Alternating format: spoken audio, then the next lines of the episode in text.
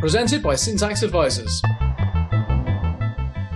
Welcome to ETF TV News, a weekly show that provides insights for institutional investors and financial advisors on global trends in the ETF industry in the prior week.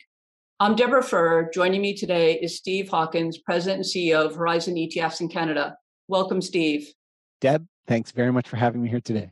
So last week you launched an S&P Green Bond ETF. Can you tell us about that product? Yeah, Deb, I mean, we're very excited about HGGB. It's the first true green bond ETF here in Canada, investing into clean transportation, renewable energy, pollution cleanup. These are all exciting fields. There's more and more green bonds being issued on a global basis from a developed markets and emerging markets perspective. And this ETF is really going to cover the gamut of all of the green bond investing overall. And again, this is a first of its kind here in Canada. So we're excited to see how investors will really react to a new product like this. What type of investors do you expect to be using this ETF and how do you see them using it? So we really structured this ETF for the self-directed and retail advisor out there and the end client who is conscious about how they want their money spent at the end of the day and they're talking to their financial advisor and saying I think I want to invest more into green initiatives, ESG type mandates per se. And, you know, it's really the investor that is now thinking about how they want to spend their money. You know, are they looking forward to a better world for their children and for their grandchildren? So it's an exciting time for the ESG space specifically. This is a new product which doesn't exist in Canada, and all of the money is geared specifically towards green initiatives. So it's the client that really can think about hey, what's going to happen to this world, to this environment over the next 10, 20, 50 years? We know that Europe has really embraced ESG. About 53% of all the assets in ESG products are in European products. How do you see the demand for ESG investments in Canada shaping up? Canada's way behind Europe. And, you know, I think we've recognized that for a while. And I guess the US is even farther behind Canada from a money going into the ESG space perspective. Right now, the Canadian ESG SRI space is really driven by the institutional marketplace. They're the ones who've been putting all of the dollars into these types of things, but they've been doing it themselves. They don't use ETFs per se for this type of mandate. We see that potentially changing a little bit over time here. But right now in Canada, like it's maybe 10% of what you're seeing from a European investor perspective. And then we see it as even in the US is even worse as 5%. There's a lot of ESG and SRI products available now here in Canada. And I think, you know, Europe has been a leader for a long time when it comes to the space. And that will trickle down, hopefully, at some point and become a waterfall with respect to more money having to be invested into the ESG space here in Canada. From your perspective, what are the things that you're looking at in terms of launching new products or other trends for the rest of the year?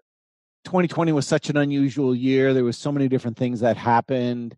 I mean, the tech craze went nuts. We saw thematic ETFs just take off in the US completely. And the Canadian market is, you know, lagging from the US in that perspective. But we see very niche types of products as a necessity to this marketplace. And the market is getting sliced and diced more and more every single day.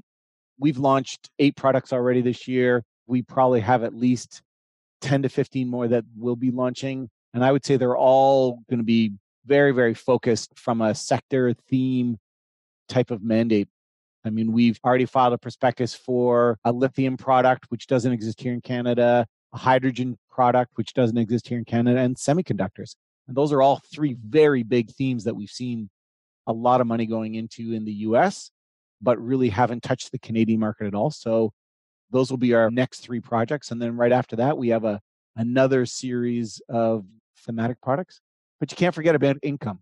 Canadian investors find income in all different spots. So we're going to be coming to market with some income products as well. And that's one of the reasons why we're happy with the global green bond ETF. So it kills several birds with one stone. One, you know, the first of its kind from a true green bond perspective, and still gives them the income at the end of the day that they'll be looking for. Thank you, Steve, for joining us and sharing that update. Deb, always a pleasure. Last week, we had 20 new listings from 16 issuers on nine exchanges. When we look at the products that came to market, there were 14 in Asia. Korea had seven leverage and inverse ETNs. ESG was the one product in Australia. In China, we saw that there were five products. And in Hong Kong, the first ETF as part of the cross listing scheme was listed by CSOP. Turning to the US, TrueShares did a structured outcome ETF, Wisdom Tree did a bio revolution ETF, Defiance had a hotel and airlines product. In Europe, we had a space ETF and a sports and betting ETF.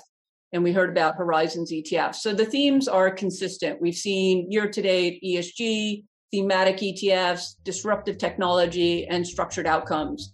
The other news is the ETF industry has broken through that $9 trillion milestone. More updates to come next week on that.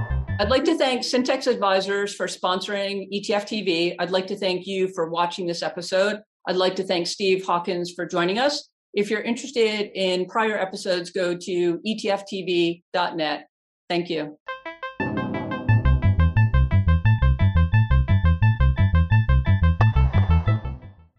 ETF TV News does not provide investment advice nor recommend products.